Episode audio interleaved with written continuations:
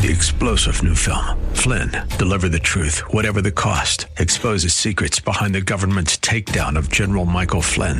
Flynn knew what the intel world had been up to. He ordered the first audit of the use of contractors. This set off alarm bells. He told the truth. He was the most dangerous person for Donald Trump to hire. They had to get rid of Flynn.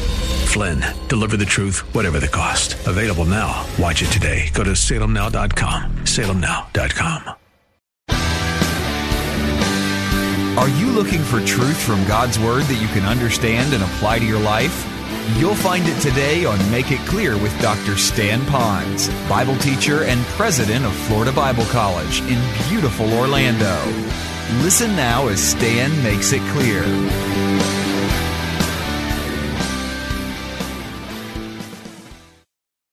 Can we go ahead and get all of this stuff? She said, You're wasting your money. You don't need all of this stuff. I said, But I want to do this for my dad. So I did. Got a phone call. The house had, look at me now, had $100,000 worth of liens against that house. She did not even know that. She had signed off on another note with her brother who did not pay taxes. And so then the government put a lien on that house. She was so horrified. She said, You know what? I will satisfy that lien and show you that I'll stand with that. I'm going to let you live in this house rent free for an entire year until I, you can stay in this house until I can get that thing satisfied, and I won't charge you to do that. I called my dad and I said, Dad, could I come over? there are times that you've got to listen to the reproofs of others. My dad really was reproving me. Son, if you don't do this, you're a fool. Son, if you do this, you'll be a fool. It's hard to listen to someone who's older than you, been around the barn maybe a little bit more, when you're so young and this is such a good deal and everything seemed right. I mean, when you really look, everything I shared with you, who wouldn't have just gone ahead with a deal like that? I can't explain it. I'm not saying my dad is God. I am saying the principle of getting wise counsel and not being stubborn is. So, a teachable person. So, we have a person over here who is discerning. You add more into your bucket when you are. When you're teachable, when someone can come alongside you and kind of show you the ropes and you listen to them, and these are people that you trust, godly, wise people, especially those that are in your sphere of family, spiritual people perhaps, you're adding more. Each time you're doing this, you're filling up your savings bucket. Let's go to the next point laziness. Laziness. Why am I short of money? Laziness. Go to the ant, you sluggard. Whew, that's tough. Observe her ways and be wise, which having no chief, officer, or ruler, prepares her food in the summer and gathers her provision in the harvest. How long will you lie down, you sluggard? Will you rise from your sleep? Get up. Quit taking so many naps. Quit staying up so late, sleeping so long in the morning. A little sleep, a little slumber, a little folding of the hands to rest. Your poverty will come like a vagabond, and your need like an armed man. In other words, it's going to be like someone holds you up. Proverbs 11, 6. And then it goes on in Proverbs 20, it says, Do not love sleep, or you'll become poor. Open your eyes, and you'll be satisfied with food. Wake up. And then Proverbs 26, it says, the sluggard says, There's a lion in the road, a lion in the open square, implying, I can't go out into the city. There are lions out there. I'm afraid I don't want to get eaten, and that's logical. I don't want to be eaten by any lion either. Who wants to be that? The problem with that is that, that lions don't live in the square, they live in jungles or cages. So, in other words, he was prefabricating in his own mind a problem that wasn't real, but it kind of satisfied him. So he was lazy by creating a, a non need. As the door turns on its hinges, so does a sluggard on his bed, back and forth, back and forth, back and forth. The sluggard bruises his hand in the dish, buries his hand in the dish. He is weary of bringing it to his mouth again. The sluggard is wiser in his own eyes than seven men who can give a discreet answer. You ever talk to a lazy person? Why don't we go do this? I can't do that. And he goes through all these reasons that sound pretty reasonable to him, but when you step away from them, they don't make a bit of sense. I, I, you'll always find lazy people can come up with the greater reasons for not to do something. There are more lazy people out of a job because they're looking for a career first before they look for a job. Did you catch that? They want a career before they want a job. Sometimes you just got to get the job. So, what's the answer? A diligent person applies concentration and effort to assigned tasks. Now, what's not in your notes, you can write in your margin. First of all, you have to be willing to work. Secondly, you have to be willing to work longer hours. And thirdly, you have to be willing to take on more jobs. A phrase I'll use is called multiple streams of income. If you are short of money, be willing to work. Work longer hours. Take on a few extra jobs. Now, watch. I'm giving you a loaded gun, and I want to remind you of that. There are some that you tell them that and they want to work more and they want to work longer. And they want to get more jobs so they have more money. So then they spend that more money to get more in debt. So now they got to work harder and longer and more. Oh, I'm still in debt. And all of a sudden they're drowning in all of this work and they kind of explode through burnout and everything else because they haven't learned the purpose of doing all of that is to get out of debt and to simplify your life so you can now do the things that you really need to do and not continue with all of this. So that's our point. So back over here again we talk about being diligent. Being diligent. Some people just don't have money because they're lazy. I don't know how many times we've offered to help people. Would you do this? Would you do that? I don't want to do that. That's too hard. It's too hot. They don't pay enough. And they come up with all sorts of reasons. The next one is is um, is stubbornness. Very similar to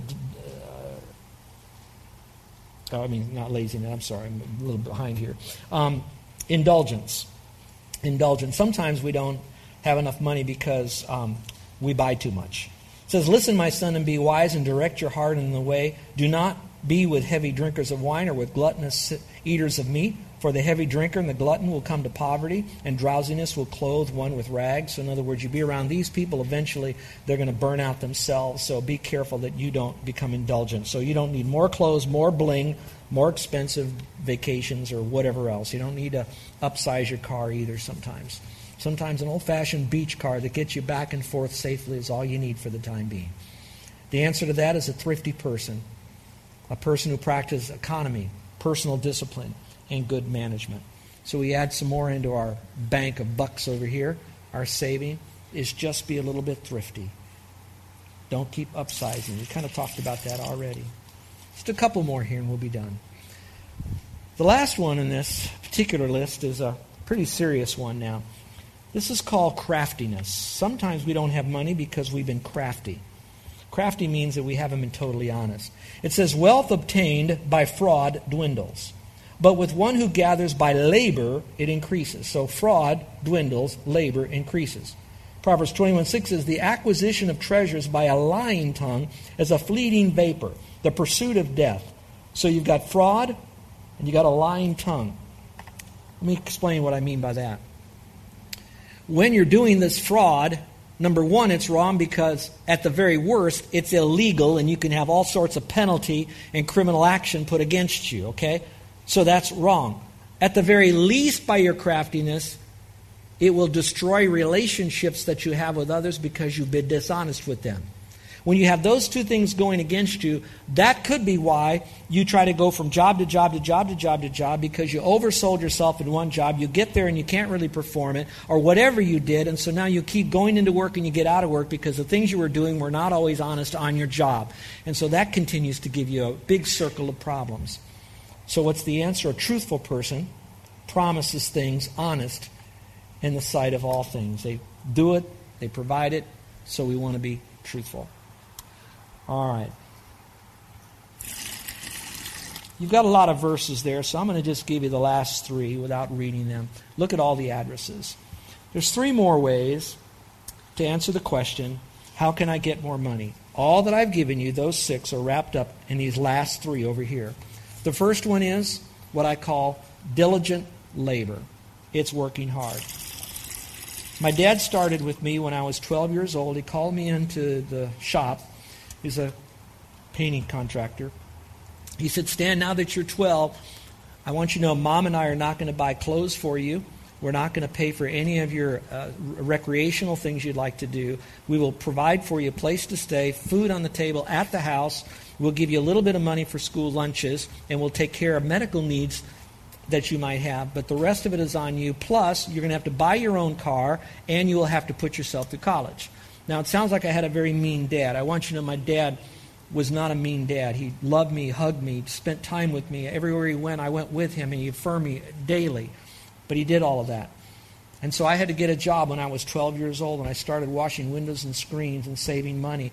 I had so much work from that, I hired my buddies. And so two or three of us guys would get on our bikes with a big basket in the front with a bucket, top job, a sponge, and a, a scrub brush for the screens and a screwdriver to take them off the, uh, the windows. And we would do that. I don't want to go through everything that I did, but it was through a lot of diligent labor. When I went to Bible college, we didn't have a lot of money, so I started a business by just cool sealing the tops of mobile homes. I had so much work, I hired guys with me. Then I said, Hey, how would you like to have the outside of it clean? They said, Sure. So we washed the outside. How would you mowed? Here, oh, we'll do that. I said, How would you like to come in and clean those mobile homes for you? These are older people, couldn't do it all. And they said, Yes. Yeah. So I hired my wife. so I cleaned inside where it was air conditioned, and she did the cool sealing. No, I'm joking. The point of the matter is, you got to be. By the time we graduated, our senior year, we made enough money to rent a camper for two weeks and camp in the Smoky Mountains.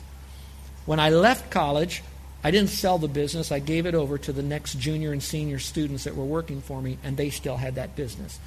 It took a lot of work and a lot of not going to the beach, not going to the movies, not doing other things. Do I feel like I was cheated out of that? Sometimes I do. And the reason I do that is because I don't play well you know, I, I, I, had a great time over at the fellowship at the Fourth of July thing, but it was hard for me to get there because I thought, oh, I don't, I got to do ministry. You know, I just sit around playing tug tug rope. You know, yeah, man, get a life. You know, I'm struggling with this, folks, and I've got one of the deacons that are, are holding me accountable to help me through some of this stuff because I've been with such a work ethic that I have. When I drove home and we took uh, Colleen Jameson, who's just back from China, back. We had to leave early, and we wanted to, and there's other issues. I had eye, and I, I, I need to get out of the sun. But that being the case, I said, Carol, I had a blast. I could do this again. But diligent labor has to be balanced with also time to socialize. The next one was creative resourcefulness. You know how you get more money? is to realize that there are many ways that you could make money. I don't mean necessarily multi level marketing schemes. All right? I don't mean that you've got to go out and buy some franchise somewhere and put all your money into that as a creative way. Am I saying that that is wrong? No. Whether it's multi level marketing or a franchise, I want you to remember that if you go into it thinking that you will get rich quick, and you're into it because of all the money and the cars and the prestige and the conferences you can go to and all the wonderful money that you can have because you see others that are doing that, they parade in front of you, you'll never really succeed. When you go into these things and you say to yourself, I've got to work this like I do a 40 or 50 hour a week job, and I focus on this, and I'm doing it so that when I do this, I can truly help others, and I'm using this to further the kingdom of God, and it is work. It's not all about the carrot that they put in front of me. Then you've got what I call creative resources. That resourcefulness is out there. And let me tell you something, this is so important. God is creative. We know that. He is the creator. He lives within us, and we have an ability not to take something that's nothing and make something out of it like He did. No. But there's creative juices in all of you and me. Carol can take junk on the side of the road and make it into something that's trash to treasures. You want an example? Look at me, all right?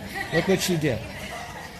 I can't do that. I can't look at an empty room and figure out what it looks like. I can't see stuff that she can take this junk and make something marketable out of this stuff. But what I can do is look at a broken business and help the guy learn how to manage it better. I can look at a tough passage of scripture and figure out how that we can turn that into a sermon that even a child could understand. I'm not great. I'm trying to tell you that it's creativeness that God's given us. Now, take that for those of you that are short of your funds and to say, God, I'm willing to work. Help me with the creative juices, which you've given to me. How did you shape me? And I'm willing to do whatever it takes. Creative. All the verses are there to show you that. And the last is, and I wanted to end with this one, is because it's called prayerfulness. Sometimes there really is, Lord, I do need more help financially. You know the passage I read to you in Philippians when he said, I've learned how to be wealthy and have of abundance, and I've learned how to be poor, whatever. So I learned how to do all of this. The next verse says, I can do all things through Christ which strengtheneth me. You know what that tells me? That tells me that um, in of himself, he couldn't do this apart from God. God can do this. And when I pray to him, my needs can be met. The last story I want to tell you about praying, and then we'll good night. I'm looking at the clock. I am so sorry. Would you give me a moment to tell this story or not? If you can't, I'm sorry. If you, would you come back? I pray you do. I made a wrong decision many years ago. Uh, I hung with the wrong crowd that was verging on the name it and claim it crowd. It was a Christian group of people that said, if you need to just trust God, go buy the car. God will take care of you. And when you have all of this, you'll look successful and it'll help other people to see how great God is. And so, somewhere in the midst of all of this thinking was a distortion of Scripture and lies. But I bought it. So, I bought a 1980 Mercury Cougar. Now, for you folks, you think that's a bucket of bolts. Well, back then it was fancy schmancy. I bought it on time. I then was asked to speak on what God has to say about money. So I began to do my first research on all of this stuff. After three months of having this car, and I was we loved this car. Air conditioned, leather seats, special drive, all that.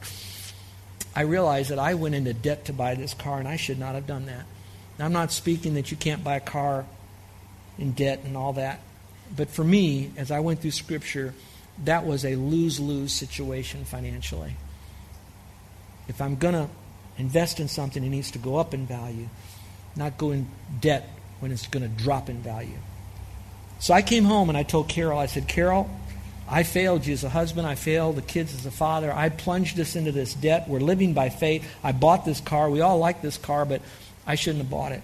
She said, well, What do you think you ought to do about it? I said, I think I ought to give it back, see if I can get out of the contract. And she said, Then what happens? I said, Well, we walk we, we trust God. I, I don't know what's going to happen. But I, I, I got to do this. Now, this is the beauty of having a wife who does not trust her husband, but trusts God. And she said, Okay, Stan, we'll, we'll see where this goes. We've been here before. Um, when we had a wreck and lost all of our cars, someone crashed into us. So we, I, we'll, we'll believe God. So I said, Okay. I went to church on Wednesday night. And I announced to the faith family at the church. And I said, Carol and I are praying for something, and I'm not going to tell you what it is. I'm not going to tell you how much it is. Not, I'm not going to tell you if it's a health issue or what. I just want you, we're praying, on, but I want to tell you we're doing this now without telling you to show you that we can go to God without ever manipulating or priming the pump. God can take care of it. Okay, that was on Wednesday. Thursday, I got a call from a board member of Make It Clear who owned a big furniture store in San Antonio. He said, You know, I was in my prayer meeting in my church, and I just felt this prompting that I've got plenty of cars. I had this old car I had in college that's sitting behind our, our showroom. Would you like to have this car? I said, Yeah.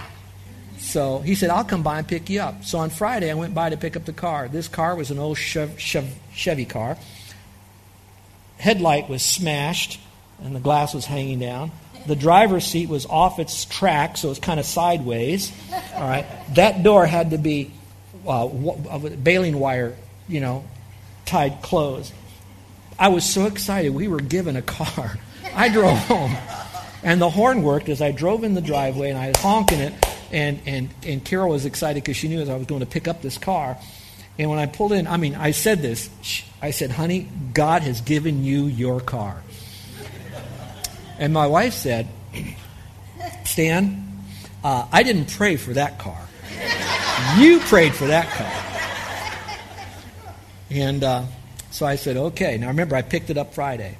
And we have this thing, and I can't even get it inspected. And I, you know, what have I done, you know? So now I'm praying again, praying again, praying again, saying, Lord, the woman you gave me isn't grateful for this car. Monday, I get a call from another one of our Make It Clear board members in Florida. And he said, I was sitting in church, and I had a prompting that on Friday I was given a car in my company. He worked for Mac Paper Company, and he says, Now I have a company car. We don't need this car. Could you use another car? I can't get it to you, but can you use another car? I said, You won't believe. And I told him that story. He said, You're going to have to come out here to get it. I called a third board member who owned a used car lot in San Antonio, Huizar Motors, and I said, Paul, I've got a problem. I got a car that I can't do anything with. I got another car that I can do something with, but I can't get there. He said, I'll take that bucket of bolts. He took it, he sold it, then he handed me the cash for that. And when he did, he said, This is all he got. I six, seven hundred dollars for that thing. I think they towed it off to the steel plant. And it gave us enough money for Carol and me in those days to fly to San Antonio, had enough gas to drive back, and for one motel stop on the way back. And we had a nice, beautiful car. Since then, since 1981, would you look at me? We had 19 automobiles given to us without ever asking for one of them. Those of you that came early to church today, there is a van parked right over here where I'm pointing. That van has been there because someone else on this island called me and said, I don't need this van any longer. Would you like to have a van? And so there's a van parked out there that I'm going to give to the Hesses. So when they get here for five months, that is all an answer to prayer. Now I'm going to give you a caveat because you're going to go on this journey with me. I had my good friend Arnold Lum, who's our resident auto mechanic, certified. He looked at this thing and he said, You ought to get rid of that thing. I have no idea what we're going to do yet with all of this paperwork. I want you to know that even when we make mistakes, even when we kind of goof up our finances, when we say, All right, Lord, I'm willing to trust you, watch this, by trusting your word that it's right, and we surrender to it, no matter the cost, no matter the momentary act of pain, things begin to change.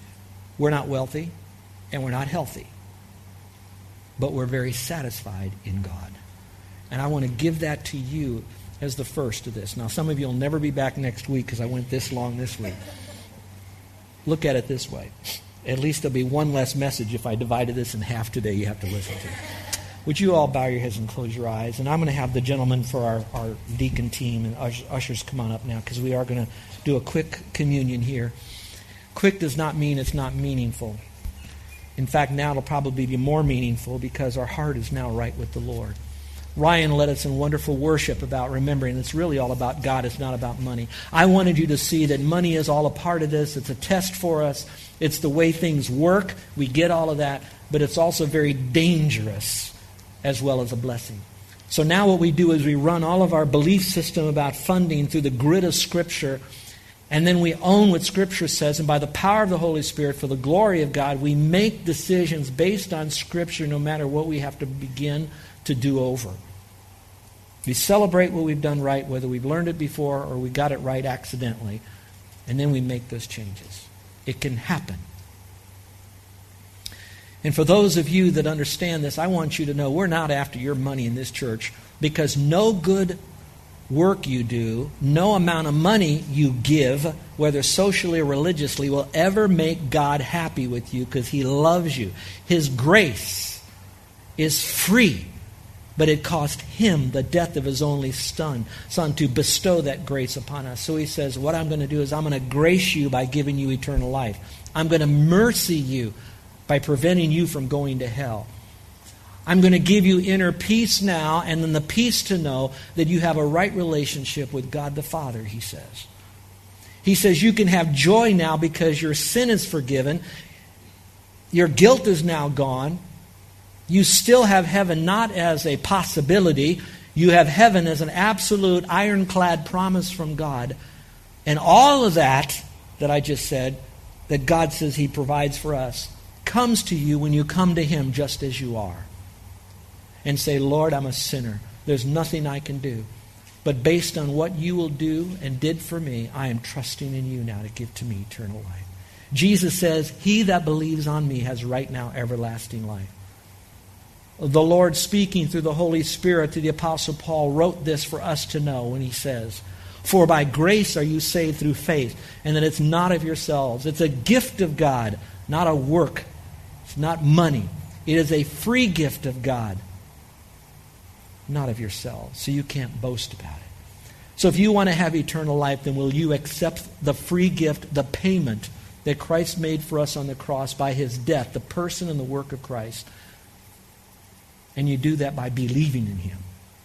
Not as a historical figure, although he did exist in history and he's alive today, but trusting in him and his word that he will forgive you of all sin. He is who he claimed to be. Now, if you're doing that, I'd like to pray for you. So, if today is the day you're trusting Christ, would you, uh, and you've never done it before, I'm going to ask you to slip up your hand. You're not going to come forward. We don't have time for that. We're not going to bother you. I'm just going to pray generally for you. But I want to know if today is the day that you're entering into that eternal relationship with God. Would you slip up your hand? Anyone at all? All right. Christians, now, let's take a moment and as we're getting our hearts right with the Lord with this communion, just simply say, Lord, thank you for what I've learned here today. I want to commune with you because I want to know you. I want to remember what you did for me on the cross. I want, want you to know, Lord, that as I think about what you've done for me on the cross 2,000 years ago, that it's, it's real for me today. That grace then is the grace now that's grace tomorrow. Thank you for that.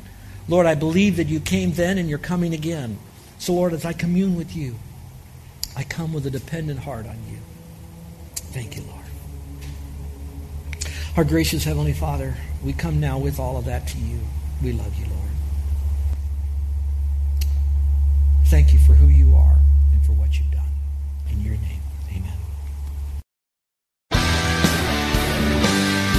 You're listening to Make It Clear with the teaching of Dr. Stan Ponz, founder of Make It Clear Ministries and president of Florida Bible College in beautiful Orlando, Florida. Make It Clear is dedicated to taking the Word of God with clarity into every person's world. It is the support of listeners like you who make the ministry of Make It Clear possible. You can provide your tax deductible gift to Make It Clear online by going to makeitclear.org. Or you can mail your gift to Make It Clear, P.O. Box 607901, Orlando, Florida 32860. Thank you for helping us make it clear. If you would like to have Dr. Ponz speak at your church or event, please send us an email at tellmemore at makeitclear.org. Thank you, and remember to make it clear.